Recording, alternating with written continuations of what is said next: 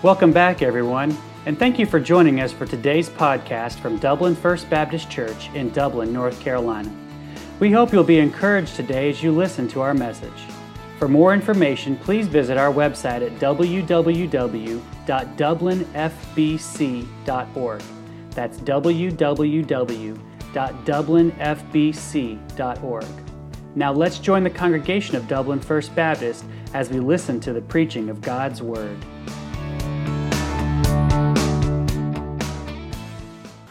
Good evening. How is everybody? Good. That's right. It's Valentine's week. Everybody's happy. It's good to go, right? Um, hopefully, you had good times with your family and significant other. Uh, we are going to be looking tonight at Joshua 14, verses 6 through 15. Joshua 14, verses 6 through 15. And we're going to be looking at how to build a legacy of faithfulness. So, before we do that, let's pray together. Father, we thank you for tonight that we can gather together and hear your word. Pray that you would just prepare our hearts and that we would leave this place uh, changed by the power of your Spirit. I ask all these things in your name. Amen. So, we talk about this idea of building a legacy and how to build a life that is more than just a life, it's a legacy in spiritual terms. Um, one of the things I tend to think about is before I started working in uh, local church ministry, I spent 13 years with Campus Crusade for Christ working with students.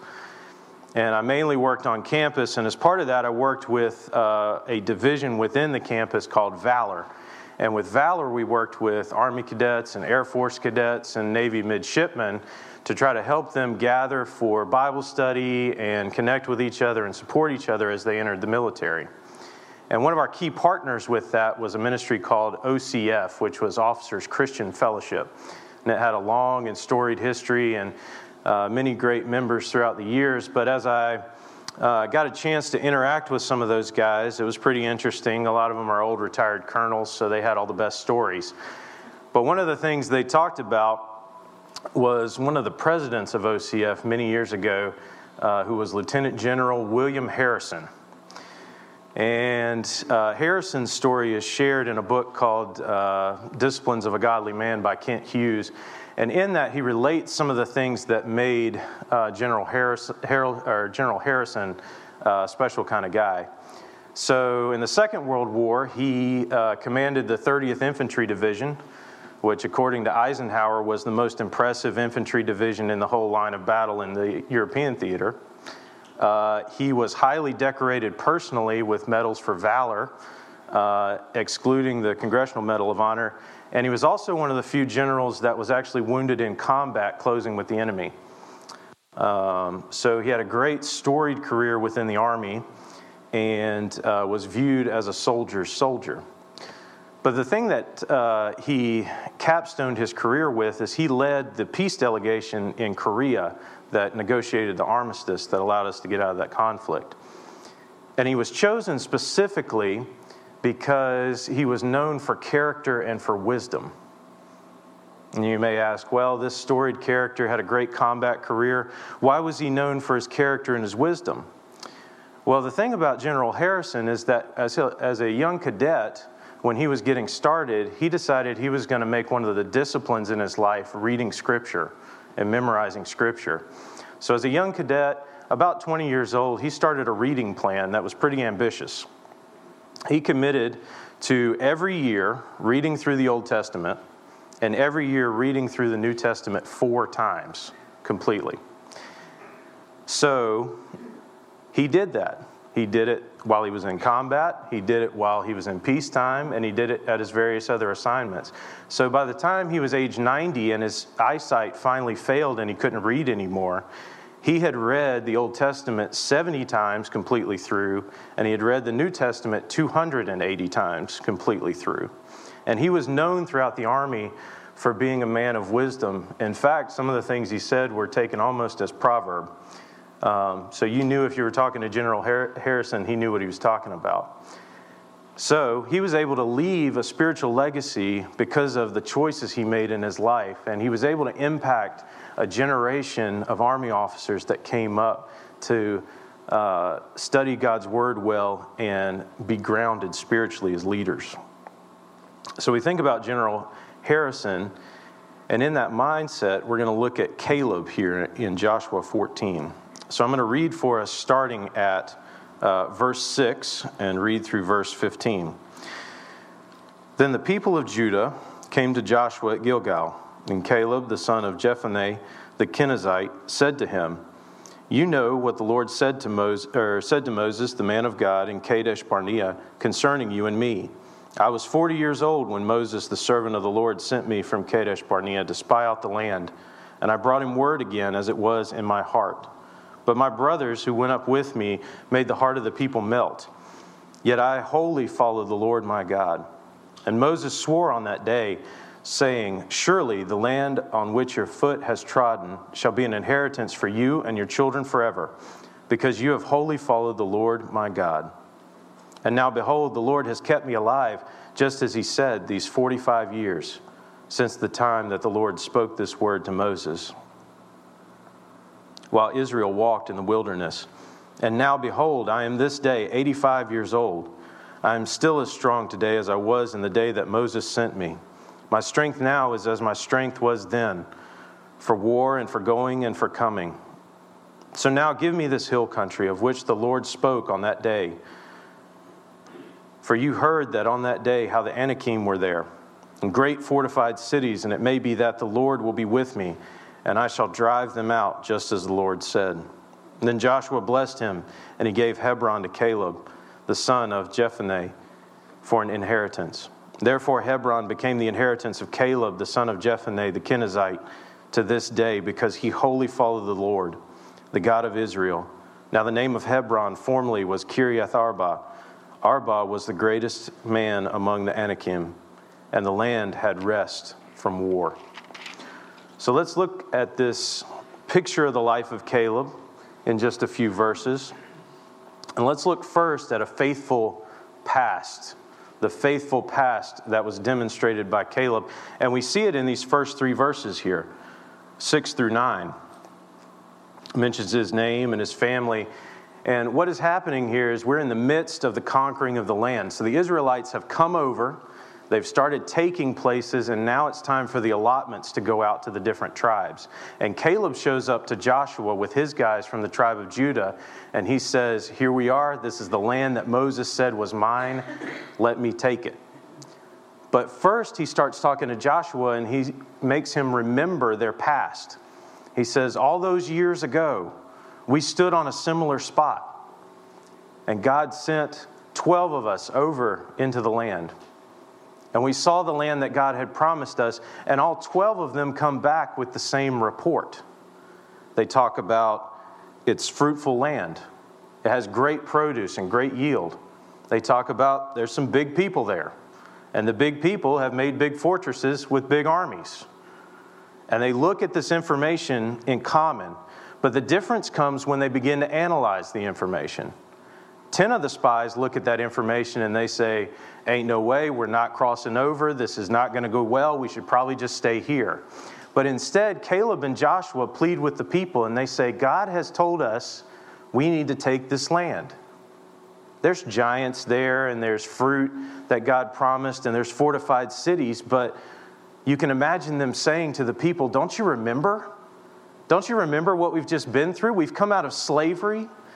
We've seen the Red Sea part. We've seen the greatest army in the area go down without us even having to fight. So, what are giants to us? What are great fortifications to us? You see, 10 of the spies look at this and they see it as a challenge that's insurmountable. But Joshua and Caleb look at it and they look at it as an opportunity for God to show his glory. Because this is the land that they are to take and they have seen what God can do. So, giants, Fortified cities, doesn't matter. If God says it's ours, we can go take it. So, this is a long time ago at this point. This is 45 years ago. And Caleb is saying, Hey, Joshua, don't you remember everything that happened? And they're sort of having a soldier's moment, and some nostalgia there, right?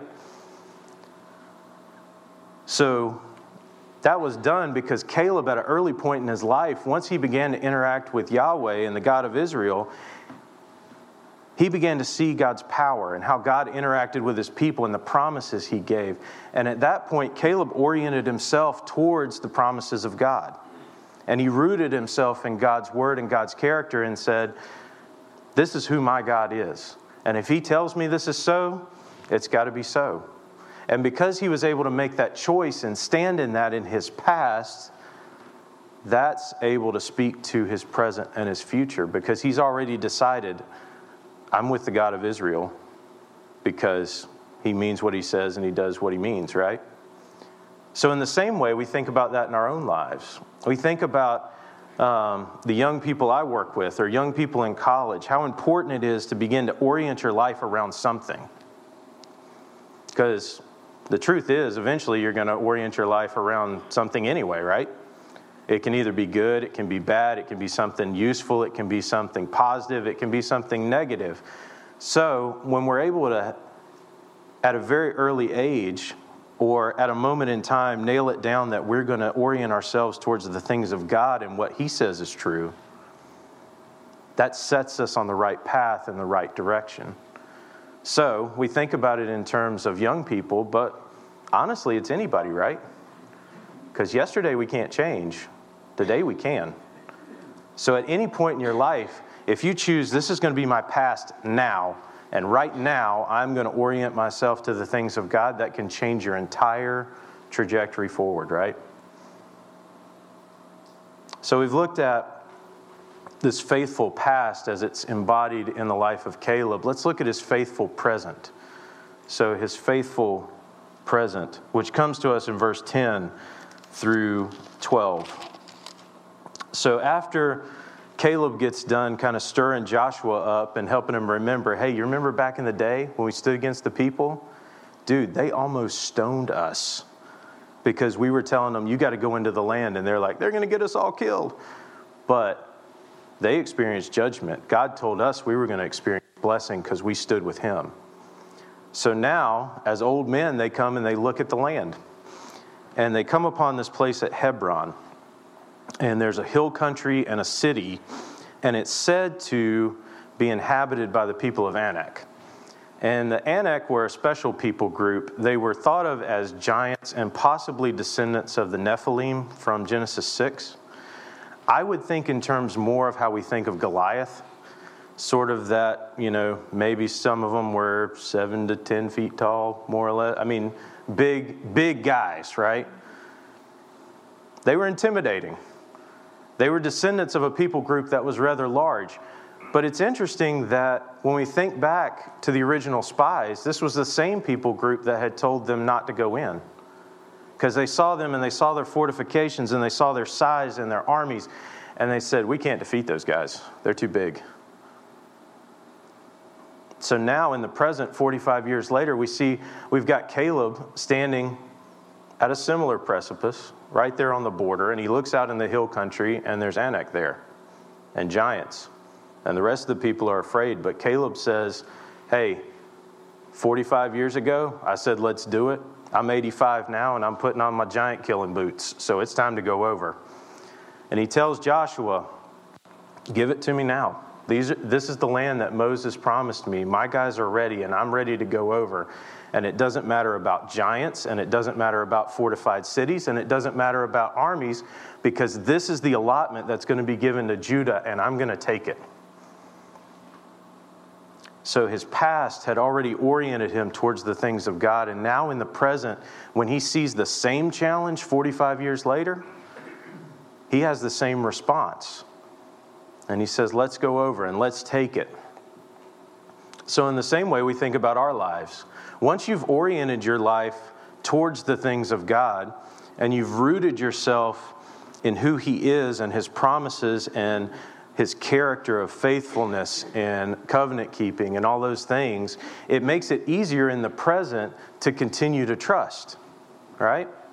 So once you've already decided some things and you're like, okay, this is the direction we're going, now when new challenges come up or challenges from the past arise, it makes it a lot easier to deal with because you've already decided, I'm going to do the things of God, right? So if you've decided to live in Caleb's case, countercultural because the rest of the people told him not to go in, and he said, No, I'm going to do it.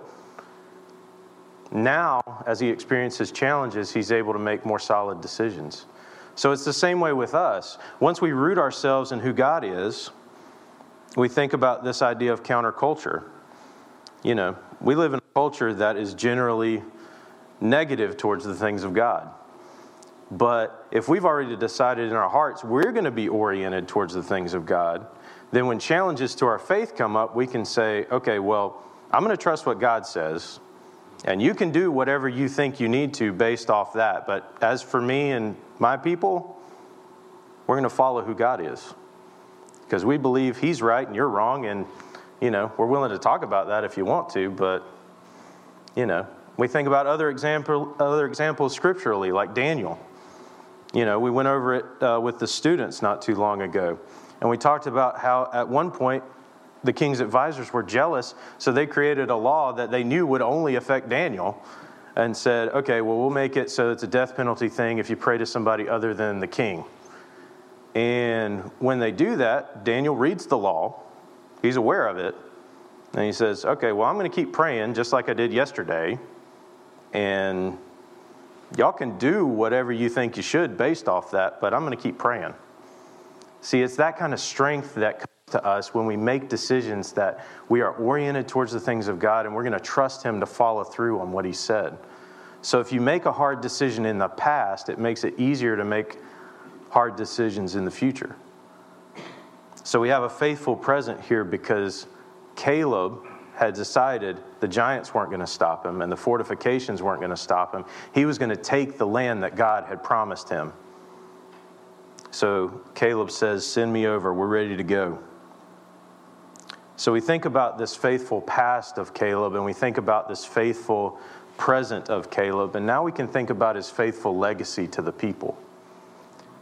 Because when we look at the rest of this passage here in 13 through 15, Joshua knows where Caleb's heart is. And Joshua knows this land needs to be taken, and he knows Caleb can do it because Caleb is trusting in who God is, not in who he is, right? So Joshua blesses him, and Caleb takes his guys over, and they take the land. They go, they kill all the Anakim, they destroy their fortified cities, and they take the land. And in fact, there's a clue here at the end when it talks about uh, Kiriath Arba, because it's like this place used to be named for the biggest guy among the giants, and now it's going to be named something else because giants are gone. But there's more of a legacy that's left. Right at the very end, it gives us a clue and it says, And the land had rest from war.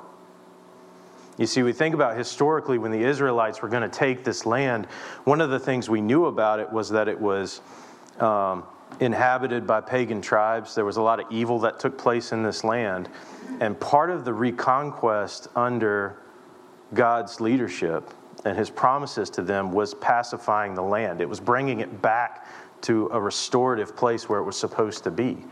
It was supposed to be a beacon to the rest of humanity that showed here is where the God of Israel lives, and here's what it means to follow him. It was supposed to draw people into who God was. So, Caleb, by his faithfulness in the past, and his faithfulness in the present and his leadership of his men is able to bring about peace in the land.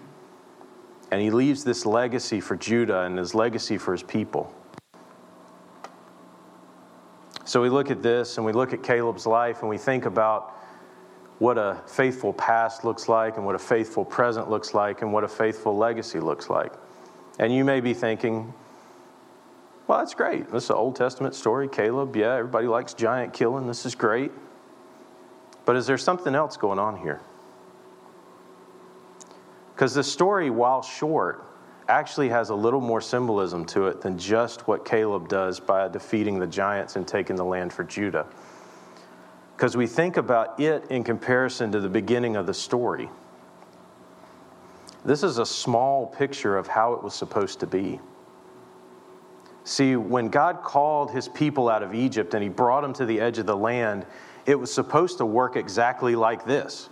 They were supposed to go look at it and say, Land's great, there's some giants there, but we've got God, and God says it's ours, so we're going to take it. So they were intended to go to the edge of that land, see how good it was, and then take it. And then the land was supposed to have rest from war. But because of their own rebellion and their sin, they had to spend time in the wilderness to relearn who God was. And that whole generation had to pass away except for those that had been faithful. And now a new generation gets to experience the legacy that God has left them in these allotments. So there's more going on here than just Caleb. It certainly is the story of Caleb, but it is more than that. And we think about this in terms of a spiritual legacy personally, right? We think about as families, as uh, parents and friends and grandparents and um, family members and those kind of things. When we think about this legacy of faith, the decisions we make affect the people that come after us. The way we stand for God's truth and the way we orient our lives around who God is is a beacon that can act for the next generation.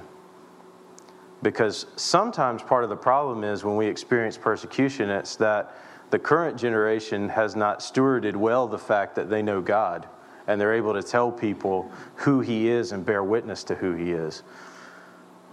Kind of stinging, right? Yeah, that's right here. Because you know, I've got a little girl and I'm soon going to have another one. So I've got kids to think about as a parent and as the spiritual legacy that goes on. And I think about it in my own family. I think about the spiritual legacy left behind, even by simple things. I had a uh, great grandmother that I was privileged to know named Granny Laurie.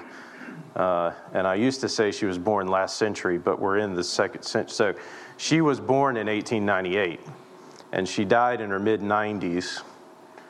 And she got to see successive generations of children and grandchildren and great grandchildren and have a meaningful impact on their life. She was a farmer, she was uh, somebody who was very involved in church, and she was a prayer. And uh, as she prayed, something I didn't know until much later, later, one of her legacies that she wanted to leave behind is that she prayed consistently to the Lord that one of her children would become a minister. And as we look back in the generations, none of her children became ministers, and none of her grandchildren became ministers. But I, as her great grandson, and my cousin became ministers. So there's a fruit that came along, even though she didn't know how long it would take. But it's things like that. It's things we remember. It's family members that have trusted the Lord, that have prayed for us, that speak spiritual words, that bear witness by the fact they come here. And they study God's word and they pray and they witness to people around them. So we think about this faithful past and faithful present and faithful legacy. And as believers, as we close, I wanted to talk about, you know, as believers, it's never too late to get started. So we talked about Caleb made all these decisions when he was a young man. You make a decision today. Because again, you can't change yesterday, but you can change today. And you can change tomorrow a little bit. So it's about as believers making a decision that when decisions are made, I'm going to firmly root myself in who God is and what He says. So as we begin to close, I want you to think about that as believers. But it's possible there's somebody here tonight that's an unbeliever that's never heard these kind of promises or heard about this God that I'm talking about. And I'd encourage you simply making a moral decision that you're going to follow what Scripture says is not good enough. It's got to be a personal relationship with Jesus Christ. And that's something you can do where you're sitting. That's something that you can come talk to one of us about. Those are the conversations that we as pastors love. That is why we got into this, so that we could see people come to know Jesus as Lord and Savior.